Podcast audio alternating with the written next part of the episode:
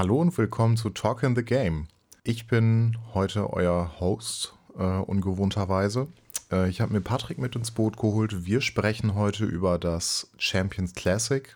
Ähm, das ist letztes Wochenende gewesen im College Basketball. Das ist ja jedes Jahr das große Matchup, jetzt so zwischen ähm, Duke, Kansas, Michigan State und Kentucky.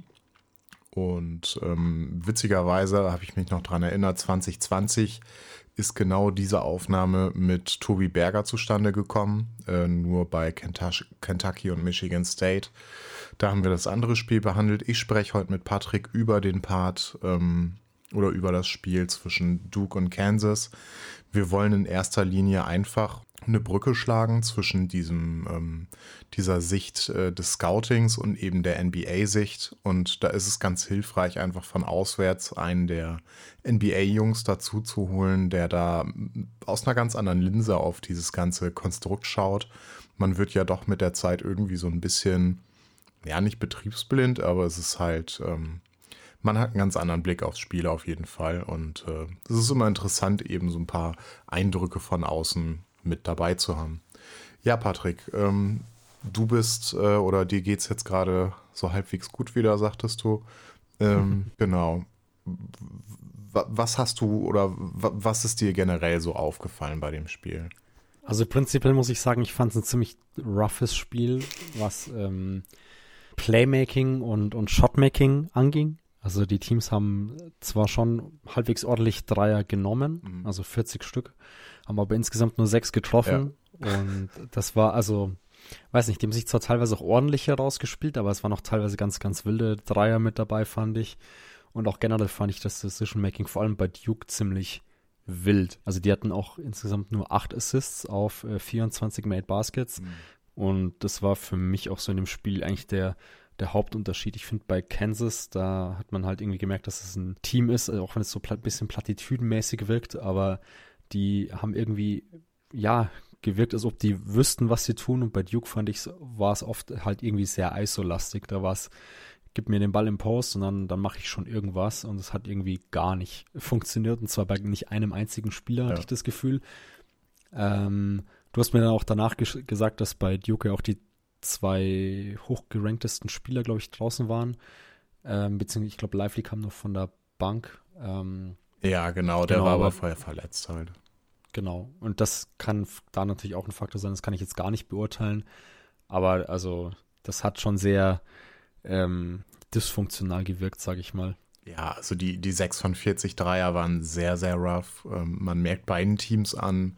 Also Kansas hatte mit Jalen Wilson zumindest jemanden, der ein bisschen Playmaking und, und auch Druck auf den Ring irgendwie mitbringen konnte. Aber das ist bei Duke halt einfach komplett abgegangen. Jeremy Roach ist mir da mh, so ein bisschen positiv aufgefallen zumindest. Da hat er sich tatsächlich jetzt äh, verbessert. Das war vorher so ein Bereich, ähm, ja, den habe ich ihm nicht so zugesprochen tatsächlich, da hatte er einige nette Aktionen gerade am Anfang des Spiels, aber ansonsten ähm, ja schon, schon extrem rough. Also das andere Spiel war aber eigentlich genauso tatsächlich. Also Benne sagte auch so, ähm, Alter, das ist, ja, das ist ja komplettes Chaos, das ist komplett zerfahren. Und dann sagte ich, ja, es sind zwei Teams, die im Prinzip keinen richtigen Ballhändler haben. Ähm, Das, das hast du halt, also da, da sieht man halt, was diese Qualität da auf dieser Position einfach ausmacht, einen Spieler zu haben, der da konstant irgendwie Offense für sich und andere generieren kann, und das, das haben beide Teams einfach nicht. Also bei Duke wäre mit Dariq Whitehead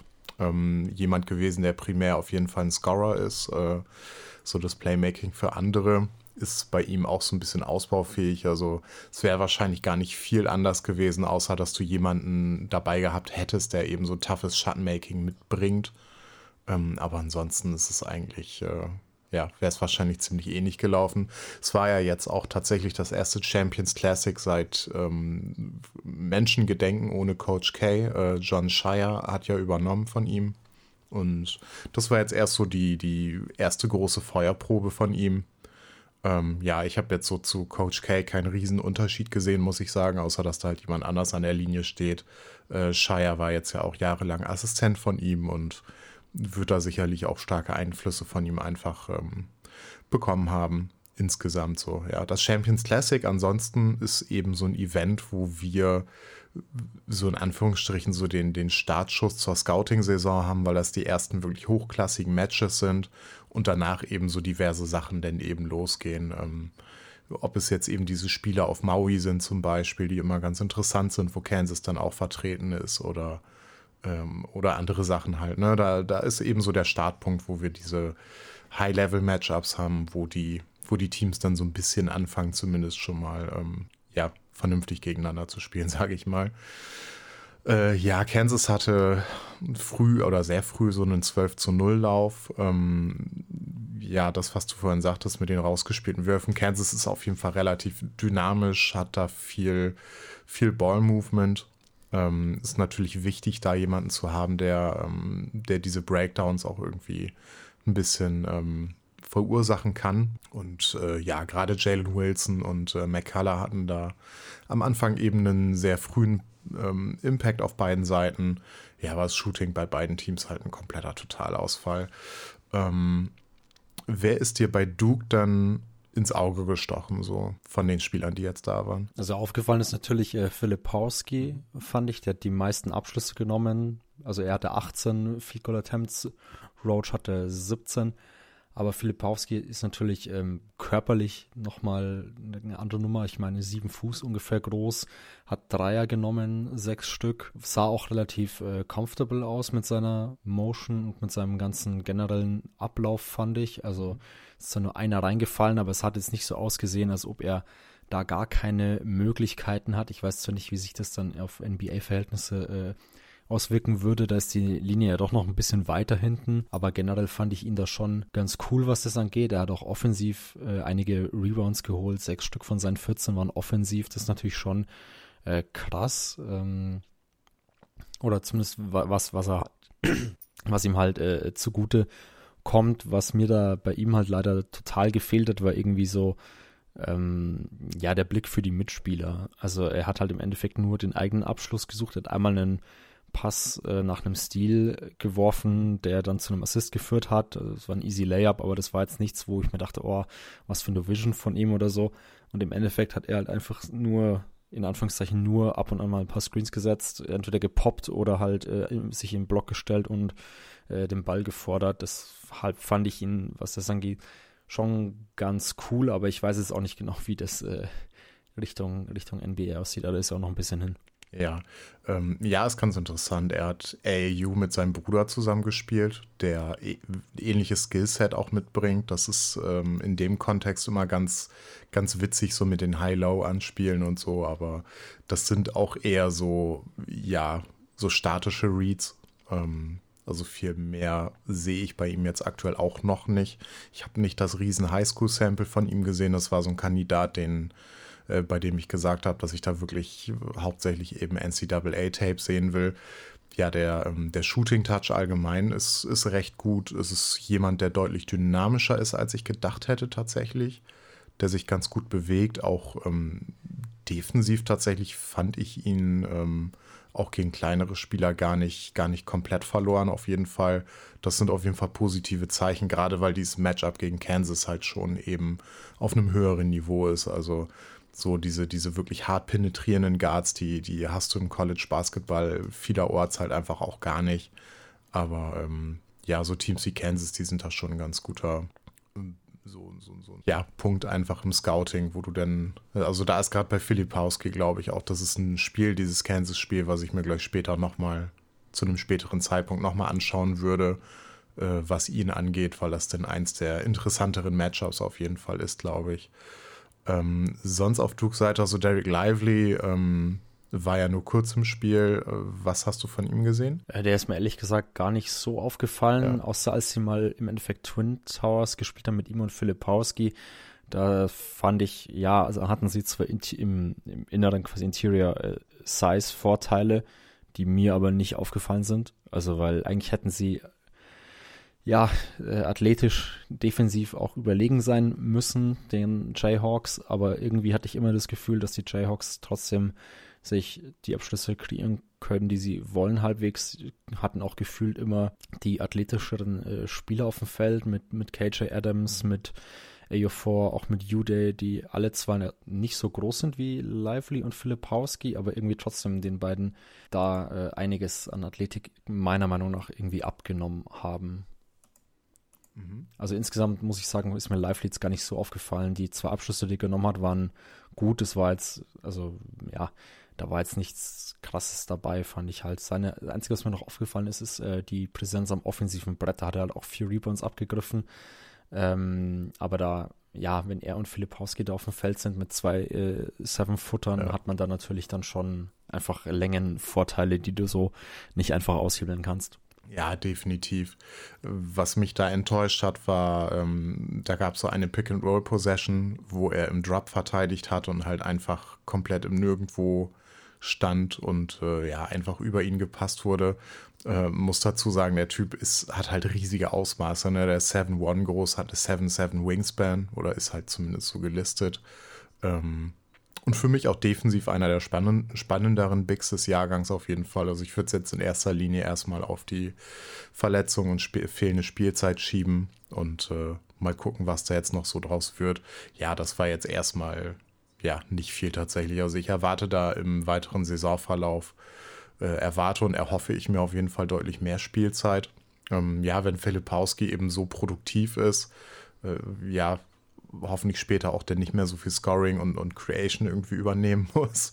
Ähm, dann, dann kann ich mir aber auch vorstellen, dass der weiterhin eine recht große Rolle behält. Aber ja, beide können auch so ein bisschen nach draußen gehen. Lively hat tatsächlich auch einen sehr vari- äh, veritablen ähm, Outside-Shot. Also das ist, das ist da auch so ein bisschen die, die Richtung, wo es eben hingeht. So, so ein Stretch-Rim-Protector letztendlich, ähm, was schon ziemlich cool wäre.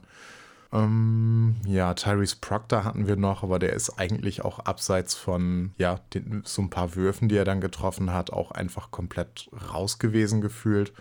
Also ich, ich kann mich gar nicht so richtig dran erinnern, er soll achtundzwanzig Minuten gespielt haben, aber so richtig aufgefallen ist er mir jetzt auch nicht richtig. Ja, in der ersten Halbzeit hat er auch gar nichts gemacht im Endeffekt, ja, außer ich glaube zweimal daneben geworfen. In der zweiten Halbzeit hat er dann mal einen kurzen Stretch, wo es ähm, okay lief. Da, glaube ich, hat er sieben Punkte gemacht in, keine Ahnung, fünf Minuten oder so.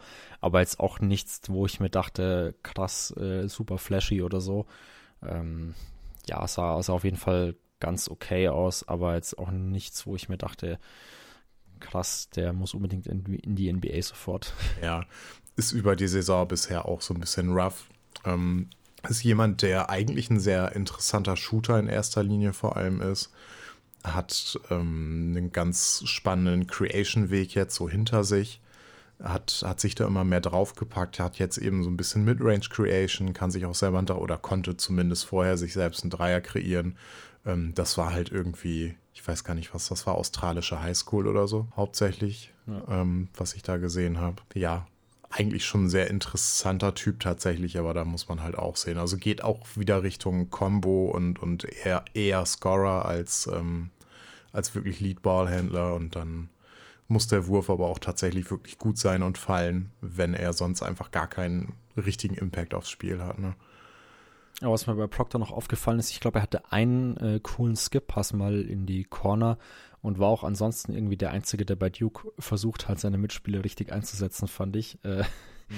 da, da hat man schon ein bisschen gemerkt, dass da irgendwas äh, geht in die Richtung zumindest. Äh, kann aber auch daran liegen, dass er einfach neben Roach gespielt hat und der hat einfach nur äh, geballert und sonst gar nichts gemacht. Vielleicht war da der Kontrast auch einfach zu stark. Ja, nee, das, das gibt es schon, ja. Also ich, ich finde es krass einfach, dass dass da einfach nichts ist. Also selbst mit Whitehead wäre das halt, ja, dann hättest du einen, einen Shot-Creator mehr irgendwie, aber ja, ich bin, bin wirklich fasziniert, dass sie sich so sehr darauf verlassen, dass die, dass die Freshmen da halt einfach so ihren Job machen, dass Roach eine Entwicklung zeigt, ähm, der aber letztendlich auch, ich weiß gar nicht, wie groß er jetzt ist, ich glaube sechs eins oder so, hat, glaube ich, relativ lange Arme, aber ist jetzt äh, auch nie primär irgendwie als Ballhändler aufgefallen.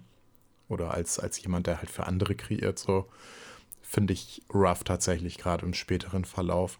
Ähm, ist dir von Mark Mitchell irgendwas hängen geblieben? Ähm, nein, ich glaube, er hatte einen Pick and Roll, meine ich, was ganz gut aussah, mhm, aber jetzt auch nichts, nichts äh, Besonderes, ehrlich gesagt. Also da habe ich ansonsten nichts von ihm großartig gesehen. Ja, ist auch ist auch okay. Also es war, glaube ich, irgendwie ein, ähm, ein Close-Out außer, außer Ecke, was er dann irgendwie in so einem Post-Up beendet hat, was ganz interessant aussah. Und das Pick-and-Roll, das hat mich ein bisschen überrascht. Da war ich nicht, äh, nicht drauf gefasst, dass wir zu diesem Zeitpunkt in der Saison wirklich schon so einen Mark Mitchell Pick-and-Roll irgendwie sehen. Ähm, ist so an sich ein relativ interessanter Spielertyp. Ich finde ihn ein bisschen behäbig irgendwie. Also ist im Idealfall so ein, so ein großer Wing, der hoffentlich dann hinten raus dribbeln, passen, werfen kann und einfach wahnsinnig lang ist und ähm, ja, da eben so seinen Job dann halt auch defensiv macht. Aber das, gut, ich habe jetzt, das war, Leute, das einzige Duke-Spiel, was ich bisher gesehen habe, und da war er mir jetzt auch nicht wirklich dynamisch genug. Ähm, gilt zu beobachten. Ja, ähm, behäbig fand ich Ryan Young, muss ich sagen, aber ich glaube, der ist für irgendwelche Draft-Ambitionen auch nicht wirklich relevant. Nee, muss ich gestehen, habe ich auch nichts zu. Also auch nicht von vorher. Ähm, ich glaube, das war irgendwie ein Transfer, der jetzt, der jetzt da gelandet ist, aber das, das wüsste ich jetzt auch tatsächlich so aus dem Stehgreif gar nicht. Ich habe vorhin meine ich nochmal nachgeschaut. Ich glaube, der ist auch schon dreiundzwanzig oder so. Also ja, der dürfte jetzt nicht wirklich mehr relevant werden. Äh, wo wir bei relevant sind, hast du bei Kansas jemanden Relevantes gesehen? Bei Kansas fand ich ein paar Spieler interessant. Also kann daran liegen, dass es ein besseres Spiel von denen war als von Duke, dass sie mir deshalb besser äh, im Gedächtnis geblieben sind. Aber ich fand, ein paar Spieler hatten ganz interessante Ansätze. Mhm. Ähm, zum einen natürlich äh, Jalen Wilson, der ins Auge gestochen ist. Der hat zwar, also der ist schon Junior, äh, wird, glaube ich, zum Draftzeitpunkt schon zweiundzwanzig dann sein, aber ähm, ja, der sah zumindest am weitesten aus von den allen, was er so gemacht hat. Also er hat äh, ein paar kluge Assists gespielt, ist ständig in die Zone gekommen, das hast du vorhin schon gesagt. Wenn er einen Dreier genommen hat, da ist zwar keiner reingefallen, aber die sahen jetzt auch nicht so aus, als ob die ähm, ja völlig unüberlegt genommen wären. Und er hat auch am offensiven Brett noch irgendwie recht viel äh, holen können, und mit seinen äh, sechs sechs meine ich, ist er, nee, sechs acht sogar, Quatsch, ähm, war er da schon ziemlich stark, auch wenn äh, Duke ja eigentlich ständig mit einem mit einem Seven-Footer gespielt hat im Endeffekt, oder mit einem Center zumindest, dachte ich äh, jetzt nicht, dass es da so einfach wird, aber da hat er sich immer relativ stark durchgesetzt und hat da, äh, finde ich, schon überzeugt. Also Ähm, klar, wenn die von den dreien hätte der ein oder andere noch reinfallen können, dann sah es noch cooler aus, ja. Aber insgesamt war er da schon der, der prägende Spieler in dem Game, fand ich. Was mir generell aufgefallen ist, das habe ich vorhin auch schon angesprochen, ich fand, Kansas war generell einfach athletischer. Also K J Adams, der hat zwar nur neunzehn Minuten gespielt, ähm, aber der sah gefühlt immer wieder wie der athletischste Spieler aus, der ist sechs sieben, das haben sie im Broadcast gesagt, da dachte ich, äh, die, die lügen mich an, weil der hat ein paar Mal richtig gut gedankt, ein paar coole äh, Pick-and-Rolls äh, gelaufen, da gut gefinisht und so. Da ähm, habe ich ihn überschätzt. Ich dachte, das ist bestimmt irgendwie sechs zehn oder so hoch, aber der spielt da scheinbar etwas äh, über seiner, seiner Körpergröße. Mhm. Und äh, ja, Dick müsste man vermutlich noch ansprechen. Der ist mir ja am, zu Beginn des Spiels gar nicht so krass aufgefallen. Äh, Gradey Dick, der ja, ist, glaube ich, ähm, auf dem aktuellen E S P N-Board am höchsten gerankt von den, von den Kansas-Jungs mit an, an der sechzehn. Ähm, und zuerst habe ich mich gefragt, wo das so ein bisschen herkommt, weil er hat irgendwie defensiv recht verloren gewirkt. Ähm, ein paar Mal haben sie ihn auch explizit attackiert im Endeffekt. Er ist zwar äh, sechs acht groß, aber wirkt halt eher ja, relativ unathletisch, habe ich das Gefühl, vor allem defensiv halt nicht so, mhm. Hat man das Gefühl, er weiß nicht so ganz genau, was er macht, hatte ich das, äh, den Eindruck. Und er hat dann irgendwie erst so in der zweiten Halbzeit so richtig aufgetreten, dann vor allem in der Schlussphase, wo es halt dann eng geworden ist. Da hat er erst einen, ähm, einen Dreier getroffen, der super, der war relativ gut rausgespielt, hat dann ähm, ja aus der Corner irgendwie reingekattet und dann Alley-oop-Dunk äh, bekommen und dann noch selber irgendwie einen, einen krassen Layup kreiert zum Schluss. Also es waren irgendwie sieben Punkte in, keine Ahnung, eineinhalb Minuten oder so oder zwei Minuten. Und ähm, das war schon relativ cool offensiv dann. Aber wie gesagt, defensiv hätte ich da schon ein paar Zweifel, auch wenn man meint, dass er mit sechs acht eigentlich ja groß genug sein müsste. Ja, das ist ganz interessant. Also der bisherige Verlauf am College und auch vorher ist halt, dass Dick eine absolute Deflection-Maschine ist, ähm, im positiven wie im negativen Sinne. Also in diesem Spiel ist es halt wirklich aufgefallen, ähm, beziehungsweise führte halt auch dazu, dass sein Coach ihn halt irgendwann noch rausgenommen hat, äh, hauptsächlich wahrscheinlich auch eben deswegen, weil er halt eben zu oft nicht da war, wo er hätte sein sollen. Ähm, in den letzten Spielen war das halt echt extrem auffällig. Also in dem einen Spiel war er gefühlt irgendwie an zehn Bällen oder so irgendwo dran und, und war halt einfach irgendwie überall defensiv. Das war schon sehr interessant. So die, die Screen-Navigation, die ist äh, wirklich rough. Ähm, da fehlt es ihm irgendwie technisch auch so äh, komplett aktuell noch. Das ist ein bisschen schade.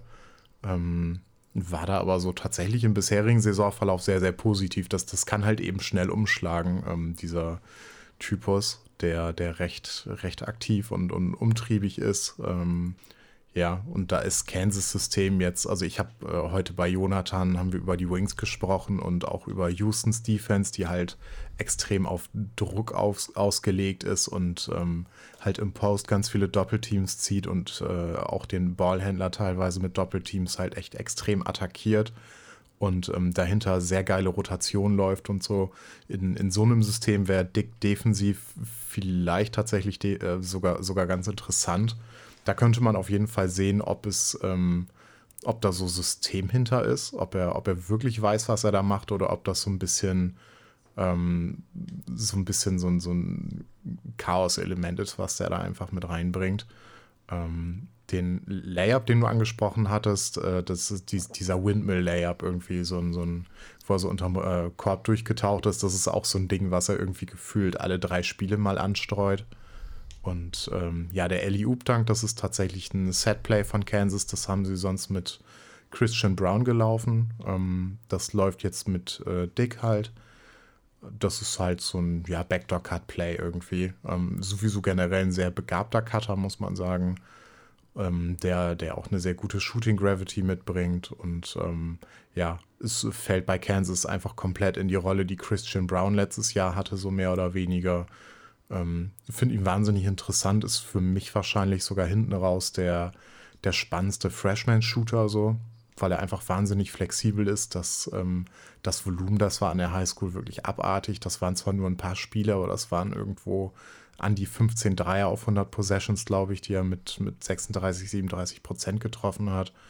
Ähm, also schon cool. Aber ja, ist schon, schon merkwürdig, dass er halt so, so komplett abgetaucht ist zwischendurch. Und dann ist er auf einmal wieder da und äh, hat so eine Phase, wo er, wo er sieben Punkte in Folge macht. Das war schon, war schon sehr interessant irgendwie. Ja, vor allem, weil, also, keine Ahnung, für einen Spieler, der so hoch gerankt ist, hätte ich mir offensiv fast ein bisschen mehr noch erhofft, weil er hat nur die, also er hat jetzt am Ende zwar die zweitmeisten ähm, Abschlüsse genommen, aber hatte den Ball auch nicht so häufig in der Hand, hatte ich das Gefühl. Also da waren dann sogar noch McCullough ähm, involviert oder eben äh, Jalen Wilson, und Dick hat da gar nicht ähm, so viel im Endeffekt selbst gemacht. Ist zwar vermutlich für seine N B A-Projection sogar relativ interessant, weil es halt vermutlich auch die Rolle ist, die er dann in der N B A haben würde. Mhm. Ähm, aber ja, für so einen hochgerankten Spieler, da dachte ich einfach, da kommt vielleicht noch äh, ein bisschen mehr sogar offensiv. Nee, das würde ich gar nicht erwarten. Also er ist eher wirklich so dieser dynamische Aufbauspieler, der vielleicht eher mal, ähm, ja, wenn er einen Handoff oder so bekommt, so schnelle Handoffs und, und aus solchen Aktionen dann dynamisch den Ring attackiert oder so. Ähm, er ist tatsächlich so sneaky athletisch, muss man sagen. Haut hier und da mal wirklich ganz verrückte Putback-Dunks raus, weil er ein sehr guter Cutter ist und ein gutes Gefühl da hat. Und er ist eben in diesen, in diesen Korridoren, so wenn er da reinkuttet, ist er wa- vertikal echt sehr, sehr unterschätzt, muss man sagen. Ähm, das ist aber auch so der einzige Bereich, wo er athletisch wirklich deutlich überdurchschnittlich ist irgendwie. Um, der Rest halt leider gar nicht. Ja, und da, das ist es halt, wenn du so ein, so ein, ich sag's mal, eindimensionaler Rollenspieler bist, der in einer bestimmten Rolle schon seinen Wert hat, aber sonst irgendwie nicht so richtig viel kannst, um, dann ist es halt schwer, einen Einfluss auf das Spiel auszuüben, wenn du nicht explizit gesucht wirst. Ne? Das ist, deswegen taucht so jemand dann halt in so einem Spiel auch komplett ab, was dann was dann schade ist, ja, aber da darf man von ihm echt wirklich nicht viel mehr erwarten, weil das war bisher nicht gerade irgendwie Teil seines Spiels, dass er da großartig selber kreiert hat oder so.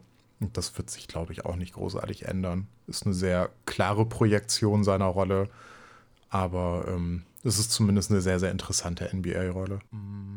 Gibt es eigentlich noch andere Spieler bei Kansas, die irgendwie interessant sind? Weil mir ist da von der Bank noch irgendwie A J Hoggard aufgefallen, der relativ äh, athletisch gewirkt hat für seine sechs neun, da auch eher die, die Big-Position bekleidet hat, da auch ein paar Pick-and-Rolls gelaufen ist, aber nicht angespielt wurde. Ähm, aber an sich, ja, keine Ahnung, der hat zehn Minuten gespielt, da kann ich jetzt nicht so viel zu sagen, aber vielleicht hast du den ja schon ein paar Mal spielen sehen. Nee, noch gar nicht tatsächlich. Das ist auch niemand, den ich jetzt so groß auf dem Schirm habe. Der würde mir jetzt wahrscheinlich so beim, wenn ich Dick schaue, hoffentlich auffallen. Wenn nicht, dann war es wahrscheinlich auch gar nicht schade drum letztendlich.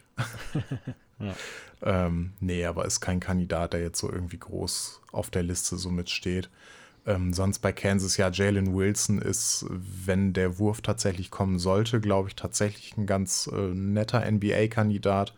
Ähm, so wackelig wie der Wurf bisher war, wird es eher schwierig, muss man sagen. Und ansonsten, ja, McCullough kam von Texas Tech, glaube ich. Ähm, Da Juan Harris, der noch da ist, über den wir jetzt gar nicht gesprochen haben, immerhin mit zehn Assists der beste Vorbereiter. Hat mich jetzt gerade auch so ein bisschen gewundert, die Zahl, wo die, wo die explizit herkommt. Also die kommt auf jeden Fall nicht daher, dass er ähm, das irgendwie auf eigene Faust für andere kreiert hat. Das war jetzt eher irgendwie ein Produkt aus dem Fluss der Offense oder so, sonst könnte ich es mir echt nicht erklären.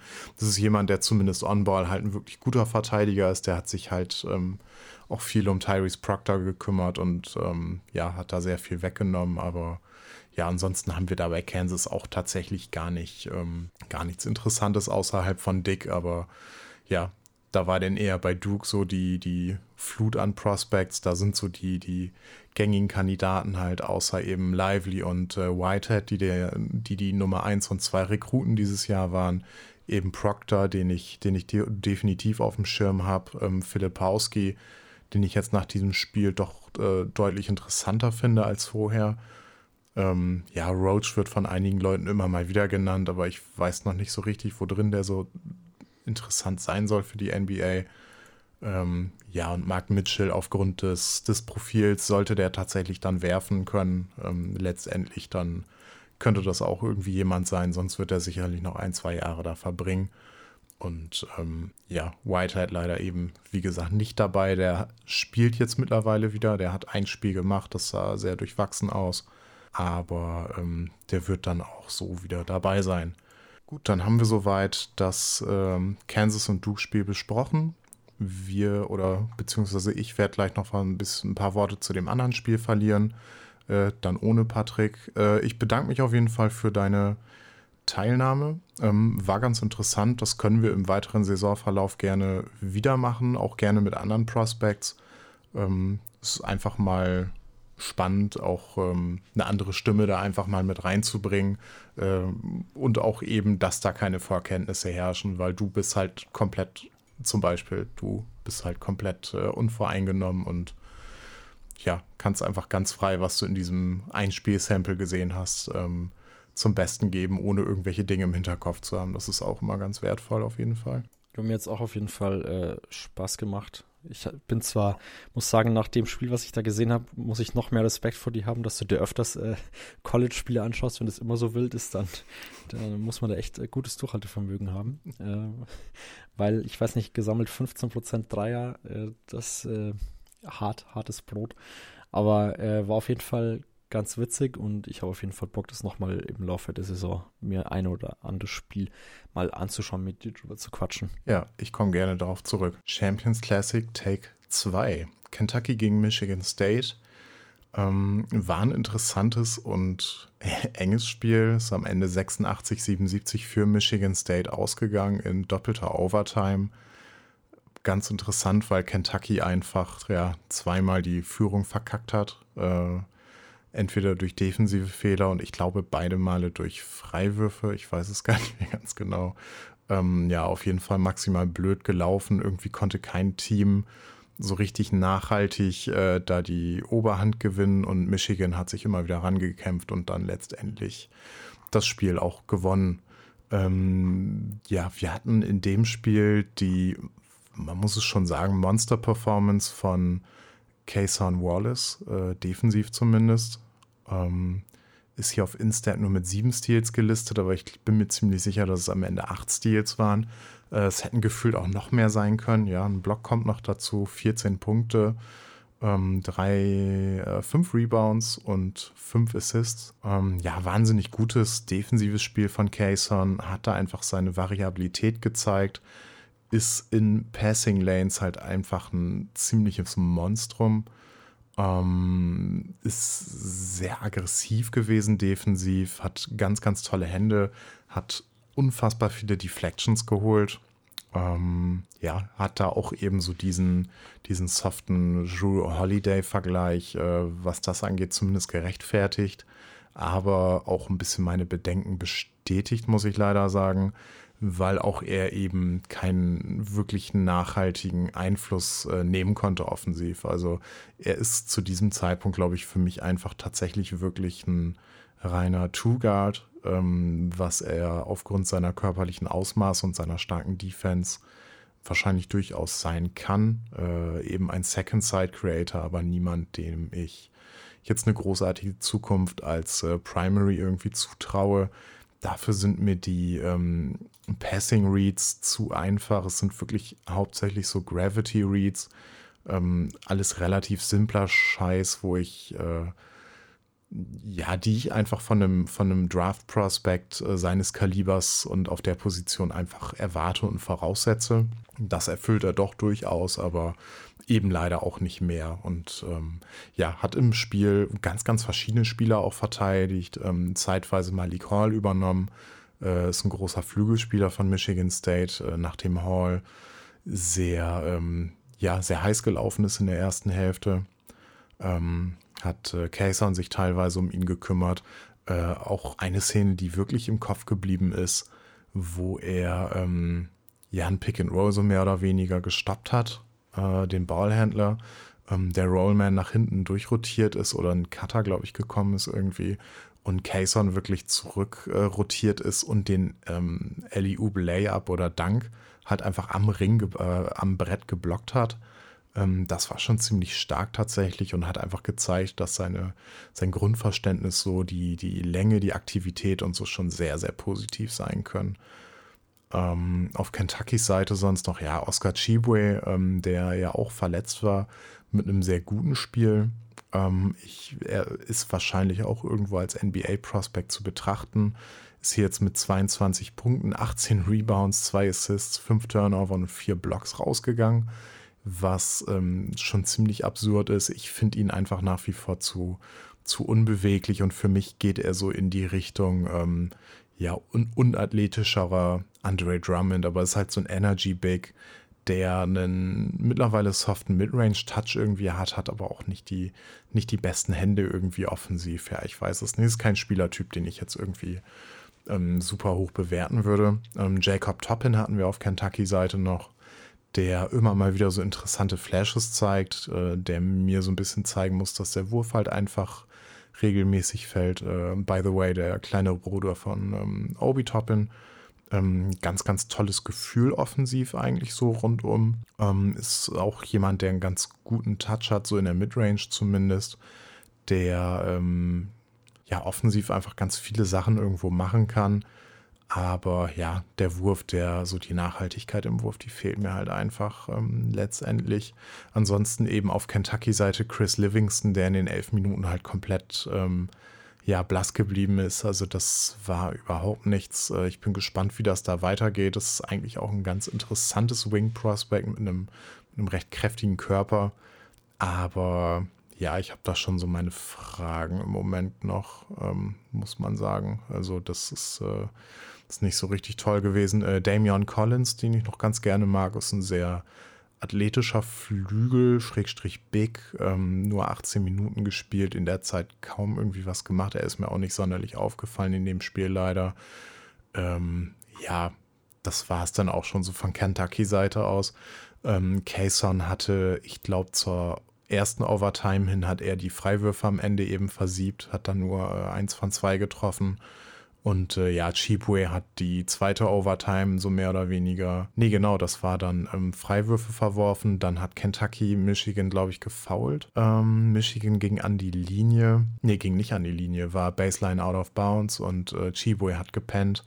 Äh, Malik Hall ist dann zum Korb gecuttet und hat einen freien Layup getroffen. Ähm, ja, das war ein bisschen ungünstig, auf jeden Fall.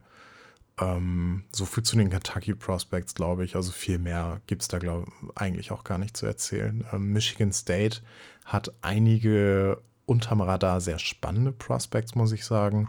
Also aufgefallen sind mir in dem Spiel auf jeden Fall Joey Hauser, der ähm, ja vier seiner sieben Dreier getroffen hat, der Bruder von Sam Hauser, der ganz ähnliche Qualitäten mitbringt. Das ist ein, ist ein Spieler mit Wing-Größe, der smart ist, sich defensiv da ganz gut bewegt, athletisch limitiert ist und offensiv halt einfach diesen einen wunderbar schönen Skill mitbringt, nämlich, dass er wahnsinnig gut werfen kann. Und das hat er gemacht in dem Spiel, muss man, muss man sagen. Defensiv einfach recht smart agiert, gute Hände, äh, ist da aber flexibel eingeschränkt.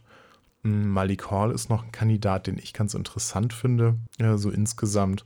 Da fehlt mir aber auch so mittelfristig, glaube ich, der Wurf letztendlich. Madi Sissoko hatte ein interessantes und gutes Spiel, ist jemand, der mir gerade athletisch schon im Einsatz so aufgefallen ist. Ähm, ja, das könnte vielleicht sneaky so ein Kandidat werden, tatsächlich hinten raus. Jaden Akins hatte so ein paar Momente, äh, war aber auch nicht so ganz nachhaltig irgendwie. Ich glaube auch, dass äh, der Coach irgendwie nicht so ganz zufrieden mit ihm war. Ähm, A J Hoggard, äh, leider auch kein richtig gutes Spiel, nur eins von sieben aus dem Feld, äh, zwar neun Assists, aber ja, ist mir da auch nicht so richtig positiv aufgefallen. Das ist jemand, der, ähm, ja, ich glaube zwanzig neunzehn oder so ganz nette A A U-Sachen hatte. Irgendwo habe ich den schon mal gesehen. Ich, ich, ich schlur den Namen auf jeden Fall schon ewig in meinen Excel-Tabellen irgendwie so mit. Ähm, Jemand, der eigentlich relativ interessant sein könnte, aber da fehlt auch so ein bisschen die Konstanz und ist dann halt auch eher jemand mit so, ja, ist auch ein kleinerer Guard, der ähm, auch nicht so richtig nachhaltig irgendwie was machen kann. Ich hatte es gerade mit Patrick schon angesprochen, also beiden Teams fehlt halt einfach so dieser Ballhändler, der selbst auf diesem Niveau halt zuverlässig Würfe für andere kreieren kann. Das konnte halt keiner so richtig machen. Auf Kentucky-Seite war es eben Sawyer Wheeler, der das primär übernehmen sollte. Das war aber auch nicht so richtig toll. Cason ist dieser Spielertyp einfach nicht. Und dann, ja, dahinter sind nicht mehr so viele Möglichkeiten leider. Und bei Michigan State eben auch. Also weder Akins noch, noch Hoggard konnten da irgendwie viel machen. Ähm, Hoggard zwar mit neun Assists, aber das war auch halt eher tatsächlich, für mich zumindest, eher so, so ja, einfach ähm, Pässe, wo er einen offenen Mitspieler einfach weiter angespielt hat und keine großartigen Reads aus dem Spielverlauf. Ja, so viel, glaube ich, auch zu den Michigan State Prospects. Ähm, ich hoffe, euch hat das Format gefallen. Ich glaube, das werden wir in Zukunft mal hier und da einstreuen, dass wir uns einfach mal ein paar oder ein Spiel angucken, wo ein paar Prospects gespielt haben und dann da einfach relativ locker drüber sprechen. Die tiefergehenden Analysen gibt es dann weiterhin einfach bei Gathering Intel im Pod und äh, oder schriftlich auf äh, Medium oder auf Twitter oder weiß der Geier, wo ich mich gerade rumtreibe in dem Moment. In diesem Sinne, bis zum nächsten Mal. Burks catches with three, no. Oh, five! I gotta see that over and over again because it's played by who? We talking about, we talking about a game. Wie baut man eine harmonische Beziehung zu seinem Hund auf? Puh, gar nicht so leicht. Und deshalb frage ich nach, wie es anderen Hundeeltern gelingt, beziehungsweise wie die daran arbeiten. Bei Iswas Dog reden wir dann drüber. Alle vierzehn Tage neu mit mir, Malte Asmus, und unserer Expertin für eine harmonische Mensch-Hund-Beziehung, Melanie Lippisch. Iswas Dog mit Malte Asmus. Überall, wo es Podcasts gibt.